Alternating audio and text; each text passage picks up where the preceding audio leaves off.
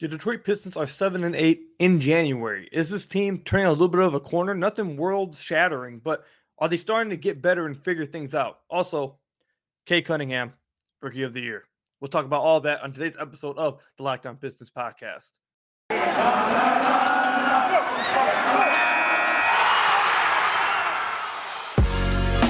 Are Locked On Pistons, your daily Detroit Pistons podcast part of the Locked On Podcast Network. Your team every day. What's the deal? Welcome back to another episode of the Locked On Pistons podcast. Per usual, I am your host, Ku Khahil. You can find me over on Twitter at Ku Khahil. I want to thank you guys for making Locked On Pistons your first listen of every single day. We are free and available on all your podcast platforms. And if you haven't already, head to the YouTube channel, hit that subscribe button. We have crossed over, I believe, 1,520 subscribers. Let's keep the road going. We're trying to be the best fan base at the Locked On Network. So again, if you're watching this on YouTube and haven't hit the subscribe button, or if you even watch this on the or listening to this on the podcast version, head to the YouTube channel, hit that subscribe button. It's the best way to support the podcast. I'd really appreciate it. Um, so I'm gonna keep it a stack with you guys. Today is gonna be a little bit of a shorter episode. And I gotta be honest with you guys. Today's episode is coming to you guys a little bit later because last night I, I, had a little bit of some conflicting things I had to do. So I, I, had the Pistons game on, but I also had obviously you guys already know the guy in the background, Matthew Stafford's game on, and you know he just went to the Super Bowl, so I was losing it yesterday. I was in no shape or form ready to be on the podcast, but I did watch the Pistons game. Don't don't worry, the Pistons game still is at the forefront of my mind. I had that game on. The Rams game comes second, but I did have the Pistons game on, and there's a few things I want to talk about on today's podcast. Obviously, Cade Cunningham is freaking amazing. We're going to talk about how uh, incredible he is. Uh, but also, Saddiq Bey has been playing extremely well over the last 23 games. What does this say about him, and what does this say about the team moving forward? Uh, and there are also just some tiny other things I want to talk about at the end of the podcast about what we saw in last night's game. Uh, so it's not going to be too long of a podcast, but let's go ahead, stop talking, uh, stop hinting at it, and let's get right into it. So, Cade Cunningham, he got off to another shaky, shaky, shaky start. And this one, of course, had to come against Evan Mobley. So you already knew all the drama was going to be there. You already knew once Cade started off 0 for 11 that, oh, here we go. Here we go. Cade against Evan Mobley, 0 of 11. We were just talking all this smack. Everyone was just talking about how he's the rookie of the year. Everyone was just talking about all this. And now he goes up against Evan Mobley and he's shooting oh over 11. He's not showing up. We look dumb. Maybe Evan Mobley really is better than him. Maybe Evan Mobley really is the rookie of the year. He's showing him up all those kind of things. It was looking bad for Cade early on. Again, another straight game that he started off. I believe that's back to back games he started off at least 0 of 10. Uh, and that's that's uh, while what we're going to get into is good and, and tremendous to see from him, that that can't be ignored. That can't that can't keep happening. Uh, like I said, what we're going to end up talking about is great, and you want to see that from a guy who's struggling early on. Uh, but that I think it is like I don't say concerning, but you don't want to continue to see him start over 10, over 11, like back to back games doing that is pretty pretty hard to do, to be honest. It's pretty hard to start off 0 for 10 in back to back games. Like that's that's you don't want to see that from your your star guy. Uh, so that that definitely is something you want to see get better. But after going over 11, and the Pistons were down at halftime, and the Cavs are basically laughing at the Pistons in the first half. Uh, they they were playing. They, they were on that street ball stuff. They they were thought this was going to be an easy game. They thought, oh look at this, we got in the bag. This is easy, all this stuff. Cade Cunningham in the second half goes six of 10 from the floor, two of four from deep. He gets five free throw attempts, which is absolutely shocking. I can't believe he got five free throws after how he get he getting smacked around down there and not getting no foul calls. Uh, but yeah, six of 10 in the second half, leads the Pistons back and gets them a 115 105 victory over the Cleveland Cavaliers after being down and ends the game with 19 points, 10 rebounds, 10 assists, three steals, one block, and this this might be the best part about it. One turnover. Now that I I absolutely love this game from Cade, man. First of all, it's already great that he did this against Evan Mobley and got the win against Evan Mobley in the Cavs. So all those Cavs fans that were in my mentions, you guys can go ahead and go back to being quiet because our rookie just shut y'all up. But Cade, it's like I've told you guys about this problem on the podcast before. It's hard to like really talk about Cade because all we can sit here and say is that the dude's just great. He's just amazing. Like, what else am I supposed to say about this? He's able to hit pull up threes. He's able to get all the way to the basket. All those concerns about his athleticism and whether he'd be able to get to the basket and finish around the rim. That was all stupid. He's able to finish with both hands around the rim. He's able to draw contact around the rim. And this time he actually was able to get free throws. I, again, I've told you guys before, I don't think he has a problem on drawing contact. He draws contact, he just doesn't get the calls. Uh, I think that's something that will change moving forward, hopefully, in, probably next year or something when he gets a bigger name, I guess. Uh, but there's not nothing this dude can't do. Like, what is it that Cade can't do? He can hit free throws. He can shoot from deep. He can shoot pull up threes. He can shoot catch and shoot threes. He can get to the rim. He can shoot in mid range. He has floater. He has a floater game in him. He can play defense. He impacts the game on ball, off ball defensively, and on the weak side coming over on some weak side contests. And I think the biggest thing is he has that clutch gene in him. Everyone knows that crossover step back three that Cade hit to put the Pistons up by, I believe, six at the end of this game in the dagger, the Cleveland Cavaliers. That wasn't the only bucket that was ice in his veins. He went unconscious in the fourth quarter. He hit two free throws with 26 seconds left. He hit that step back three with a minute 33 left. He hit another three step back three with five minutes left. He had a driving layup with six and a half minutes left. Like this dude, he's he's fantastic. The Pistons have themselves their guy. That on display yesterday shows why he was the number one overall pick. When he's struggling and when he doesn't have a shot going, he's able to find other ways to contribute to the game. I saw one of you guys tweet at me yesterday and say, when Jalen Green struggles, shooting wise, he's not bringing anything else to the team. Cade Cunningham can struggle shooting and still be impacting the game and helping you win the game. And uh, yes, like I said, you don't want to see him shoot overtime. That doesn't mean you give him excuses like that doesn't matter. That's that you don't want to see that. That's bad. That's horrific. That can't happen. The fact is, though, is that when he's struggling shooting, he's able to help you in every other area of the game. And when his shooting comes around, it's lights out.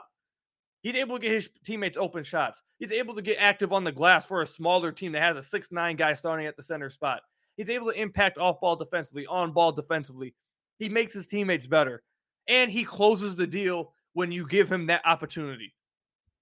Cade Cunningham showed last night against this apparent rookie of the year that he is the best rookie in this class. He showed why he's the best rookie coming into the draft. He's showing why he was called the most complete prospect that they have seen over the past 10 years. And he's showing why he's going to win the rookie of the year at the end of the year.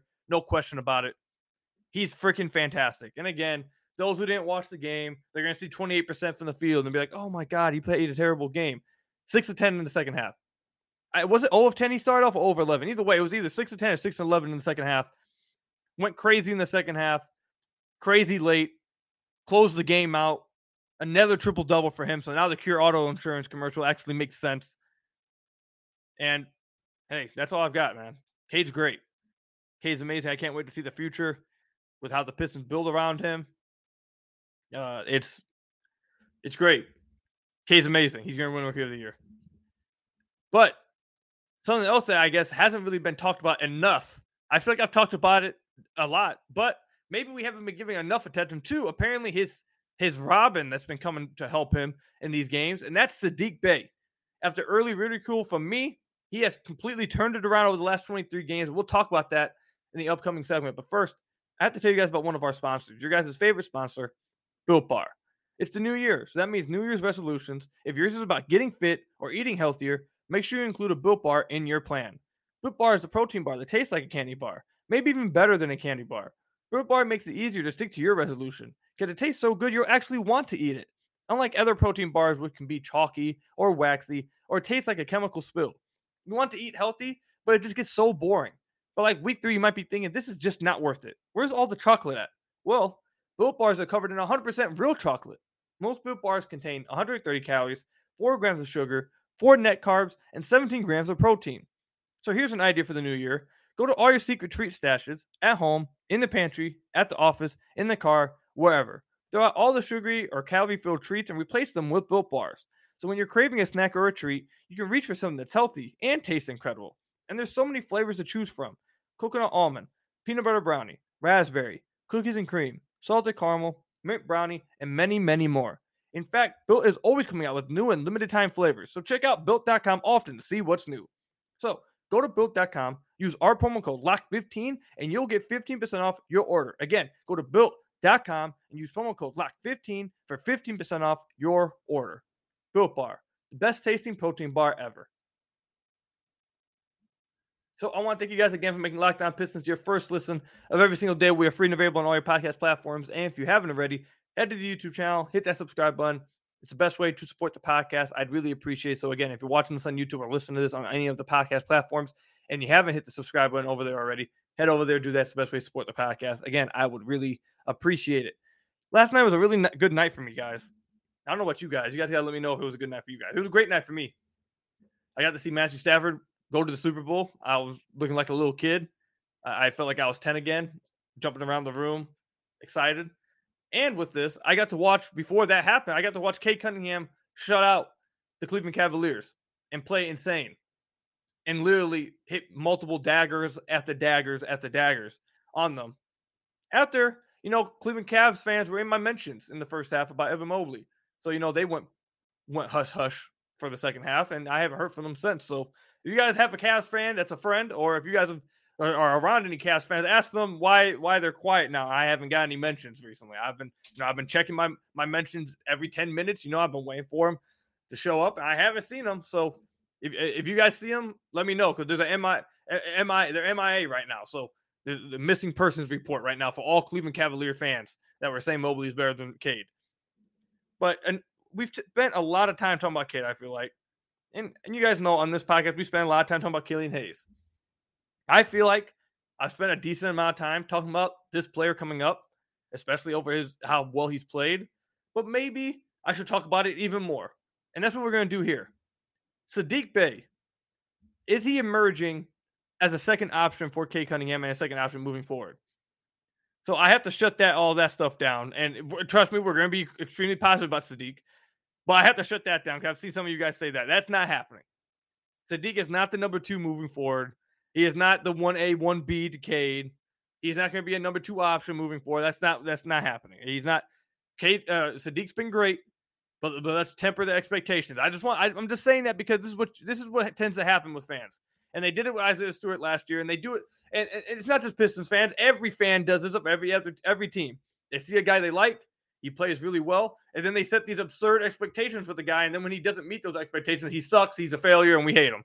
So let's let's ex- be happy for the way Saddiq's playing right now, and keep the expectations around this. So I, I just had to rule that part out. Now we can be extremely positive about Saddiq. Saddiq last night dropped 31 points in this win. He shot 11 of 20 from the field, three of nine from deep. He got six free throws and was a plus 12 on the floor. Now, again, there's, there's a few stats in there I want to point out before we get to the overall how he's played over the last 23 games and what this means for the team moving forward. Again, we, we keep pointing this out in the pockets every time we talk about Saddiq. Two things. One, his free throw attempts. He got six free throw attempts. He's being aggressive getting to the basket. He's cut out the mid rangers and he's getting either threes or at the basket looks. And that's resulting in him getting more free throw attempts and having a more efficient game. Now, he still struggles a little bit around uh, finishing around the rim. That's still a struggle for him. But he's realizing that he's so strong, and we've talked about this before over the past few weeks. He's so strong that most of the time guys are going to have to follow him, even though he's not going to. He's not a great finisher. Guys will still have to follow him because of just how stronger he is than the other guy that's usually guarding him, and that's resulted in him in playing a lot more efficient basketball. So the free throw attempts is one. And the second one, if you guys remember, uh, I mean, I'm sure I've pointed this out in the podcast a few times since then, but a few months ago, when he was in the middle of his slump, I pointed out how like less than what was it like less than 40% of his attempts were coming from beyond the arc. And I said that he was going too far into this ISO mid-range kind of thing. He needs to get back to his bread and butter. A lot of his majority of his shots need to be coming from beyond the arc, and he needs to create off of closeouts and off of guys respecting his three-point shot. And over the last 23 games, that's exactly what's happened. And you saw that last night. Last night, 20, nine of his 20 attempts were from deep. He had three of nine. So he didn't even make a great percentage of those, but the fact that he's letting them rip like that, like that, like that, like that, teams know that you have to close out quick on him or he's going to let it fly. And that opens up the floor for everybody and opens up the floor for himself to get open buckets, get to the rim, draw fouls, all those kind of things. And he's absolutely done a great job of that over the last 23 games, not just last night, but over the last 23 games. Like I said, he's getting back to what he does great. So, over the last 23 games, Saddiq Bey is averaging 19.7 points a game, 5.7 rebounds a game, 2.7 assists. He's shooting 43% from the field, 37% from deep, and 89% from the free throw line. Again, let's point this out right here. He's taking over the last 23 games, 15.3 field goal attempts a game. Over half of those are now from beyond the arc. That is much better, and that's where it should be around for Saddiq Bey. He's not some ISO heavy player. He's not some mid range guy. Compare that to the first 26 games where he was struggling. He was taking 12.6 attempts, uh, uh, field goal attempts a game, and less than half of those were from beyond the arc. Less than half of them. That should never be the the the the, the ratio there. That was a major reason why he was struggling. He was trying to do things that he just wasn't good at. And I feel like possibly, maybe just maybe, that him seeing himself struggle doing those things made him realize, okay, I'm not that type of player. I need to get back to my roots and do these kind of things. Now, I would have rather him just do it out the gate. I think it would, would have led to a way better season for him. But if this is what needed to happen to get him here, so be it.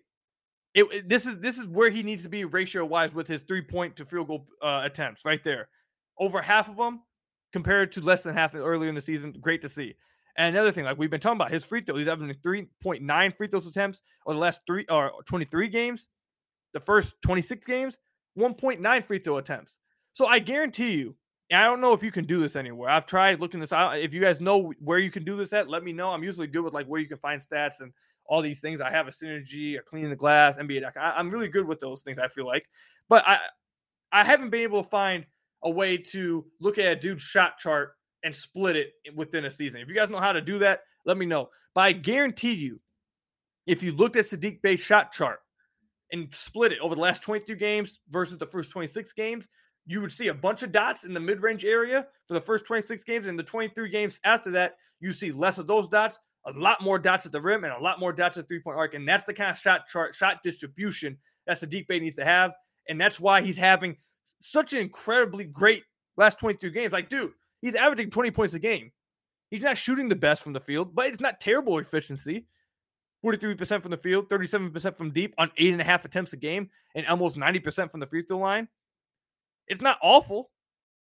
I think that's decent, uh, decent efficiency while scoring 20 points a game. And that's a decent sample size, too. Over the last 23 games, he has a 58.0 true shooting percentage. That's pretty damn good. I, he's played incredible over the last 23 games. I can't say it enough how great Saddiq Bey has played over the last 23 games. Fantastic. Great to see. This is what everyone wanted to see from him. This is this is like I, I'm serious. I don't know what other word I can say other than he's been amazing. He's figuring out ways to impact the game. He's impacting the game on the boards because he knows the team's small. And he's doing the right things offensively and looking for a shot. He's looking for the right shots He's learning what he's great at. He's maximizing that. That's why I told you guys in the offseason. He needs to he needed to realize what he's good at instead of trying to improve the things that he's bad at to average. Take those things that he's good at and maximize that as much as possible. And that's what he's doing right now. And I, I can't. I just want to point this out one more time, and then I'll get to my next point. Free throw attempts, man. I, that that is huge. Two plus more free throw attempts a game over the first 26 games. Like uh, some of you guys may think, oh, it's only two two attempts a game. No, that is a lot. That is a lot. That's a big improvement there. It means he's being more aggressive around the basket and drawing contact. And he's shooting 89% of those. You guys don't understand how big that is for a guy like Saddiq, who's who is fitting in, or, or, people try to put him into that three and D box. A dude who can get to the free throw line, a dude who can draw contact around the rim and hit these free throws at a high rate. That is absolutely huge for Saddiq. That's huge. If that is something he can continue to do for the rest of his career, he's going to be a really damn good player. That is huge. Being able to draw contact and get free throws is huge for a scorer anywhere point guard, shooting guard, small forward, power forward, center. Any type of build, if you're a scorer, you need to be able to draw contact and hit free throws and get free throws. And he's doing that over the last 23 games. I want to see if that continues for the rest of the season. That right there might be my favorite thing about what he's done. But I think there's a bigger conversation that needs to come from this as well. There has been some reports, and you guys already know. Let me just say this because you guys know where I stand. I believe Jerami Grant will be traded. The Pistons will get what they want from him, and he will not uh, finish out this year with the Detroit Pistons. He will be traded. That's my opinion. That's why I believe you guys can take that for what you guys want. Wink, wink, elbow, elbow, nudge, nudge. However, there has been some reports that have made Pistons fans worried about whether they're actually going to trade Jerami Grant. I've seen a lot of Pistons fans believing, okay, he's just going to stick around now. We don't think he's going to get traded. I'll tell you guys this much. Not only do I believe that Jerami Grant will be traded, the Pistons will get what they want. I think Saddiq Bey's play over the last 23 games, and specifically since Jerami Grant's been out, should rule out any possibility of Jerami Grant touching this court again on a Pistons jersey. It is absolutely incredibly clear that he plays better without Jerami. It's clear that Killian plays without Jer- better without Jerami. It's clear that the offense is better without Jerami. Heck, I, I, I, would venture to say damn near every player on the team plays better without Jerami. But specifically Saddiq Bey, who has played extremely well without Jerami Grant on the team, I think that has to absolutely rule out Jerami Grant coming from the coming back to the squad. Combine that with all the other stuff we've obviously talked about, the fact that his value is that high right now, the Pistons need to capitalize on that value and add to their future core, especially because it's basically 100% guaranteed from all the reports. Even if you're questioning if he's going to get traded this year, he's not finishing out his contract with the Pistons. So there's trade him in the offseason. I think it's going to happen now. But anyway, like I was saying, the team offensively has been better without Jerami Grant. In the 797 minutes that Jerami spent on the floor with the Pistons, the Pistons offense was 7.5 points worse with him on the floor. The only player on the entire squad that plays rotational minutes that's worse than him is Isaiah Stewart. No one else is even close to them two. The next closest after that is four points away in Killian Hayes. Four points away. So them two, it's clear that they just don't play as well offensively with Jerami on the floor. And Saddiq Bey has exploded without him on the floor. I think that has to absolutely rule out the chance of Jerami playing again. And it got to a point now where I feel like if Troy Weaver does not trade Jerami Grant and does not capitalize on his high value, not only will I be mad that Troy Weaver does not trade him for his peak value, I'll be mad that he doesn't trade him and risk potentially ruining what the Pistons have going on with Saddiq, Cade, uh, Hamidou Diallo, Killian Hayes, all of them, because he wants to bring back Jerami Grant, who has made it clear through all, all these reports he wants a primary role. So all of you guys who keep hoping out there and, and, and have been in my mentions saying, well, what if Jerami comes back and just reverts back to the role in Denver? He has made it publicly clear with what he's chosen to sign with the Pistons last year and what he's saying in these reports and what he's requesting in the offseason. He has no interest in giving up the ball. He wants a primary role. He is not going to give the ball up to these guys. He wants a primary role within, within this offense. And you've seen how bad it hurt the offense with him wanting that. He should not touch the floor again in Pistons uniform. He should be traded. And if he does, I'll be disappointed. I'll actually be mad. I think Saddiq Bey has earned that, him being a part of the young core. I think he's earned the fact or proved the fact that the team is better without Jerami Grant right now. They're seven and eight in January. Not world shattering, but they've been better. So Jerami Grant needs to just go and stay out. Trade him. Peace out. Thank you for everything you do. Thank you for the shelter you're building. You're a great person. I appreciate all that. Uh, great philanthropist. All, all, that stuff that that Stephen A. says. Put the graphic at the bottom of the uh, the screen. He's a great person, great human being. I'm sure he's a nice guy, great, an- a big anime fan. All those things. But his time in Detroit needs to be over. Peace out. Ship him out of here. We appreciate all you did off the floor, man. Great person. Bye bye. Trade him. Peace out. When we come back, we'll talk about some other things I saw in last night's game against the Cleveland Cavaliers. But first, you guys got to hear from some of our sponsors.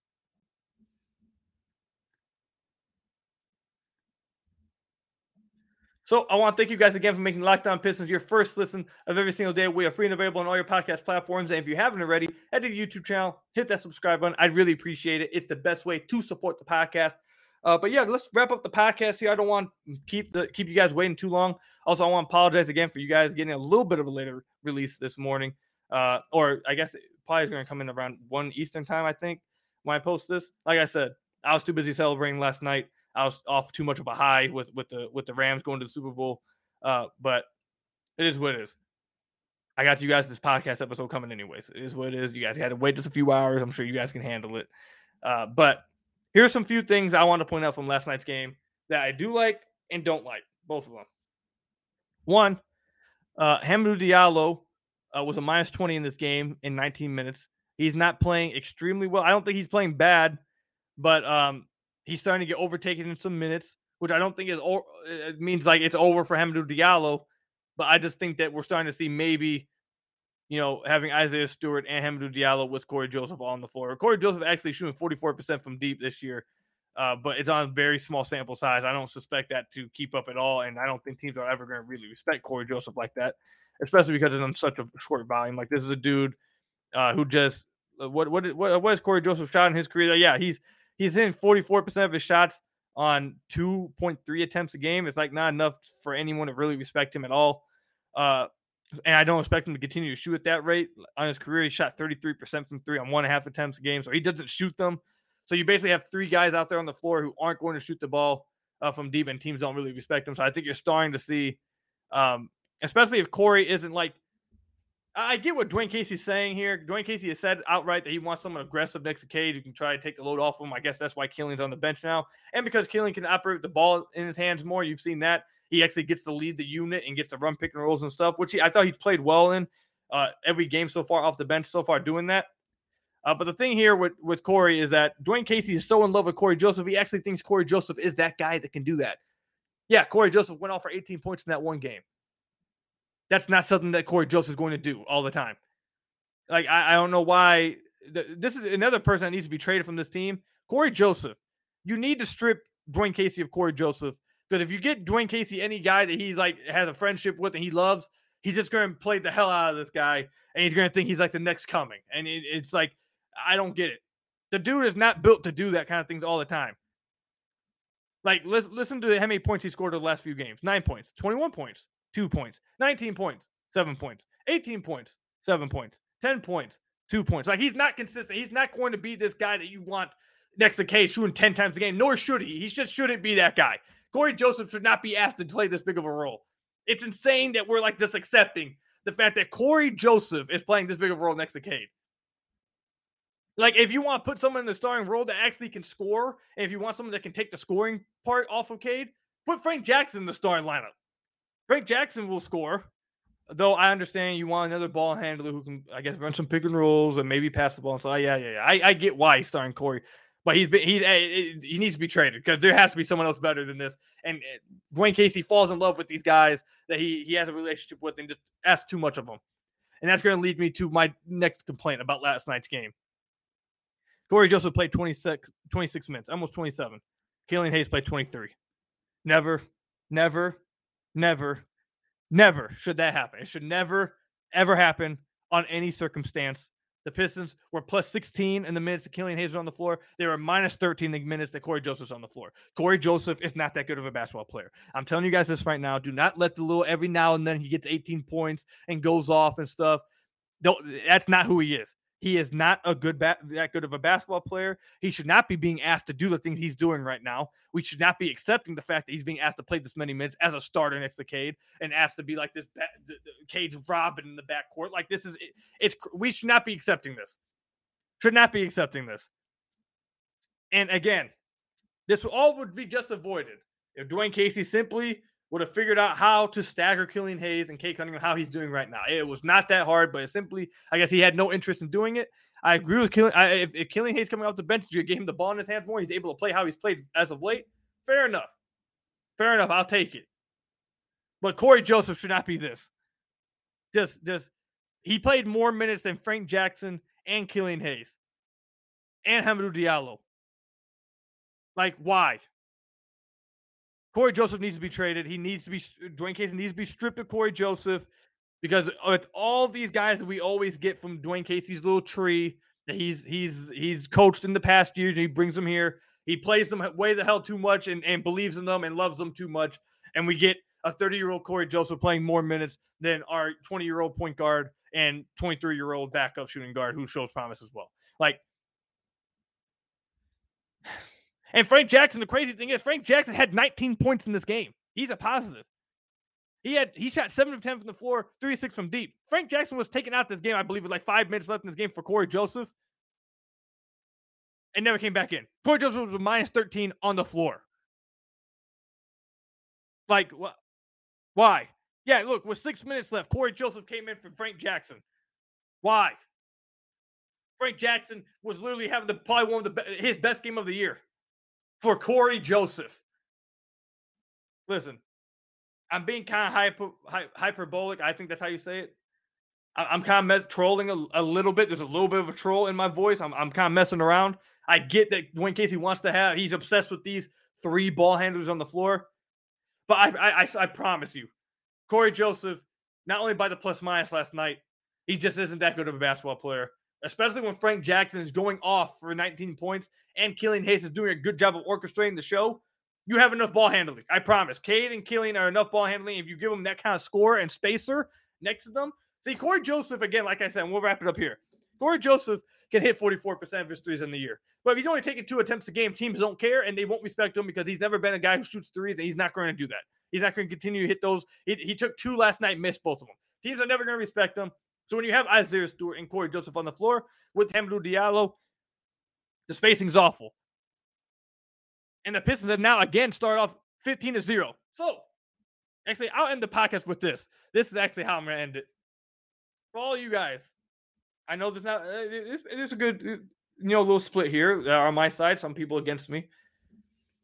We have now had multiple games in a row of this Cory Joseph in the starting lineup. The team comes out and gets absolutely embarrassed for like the first seven minutes of the game until the bench comes in.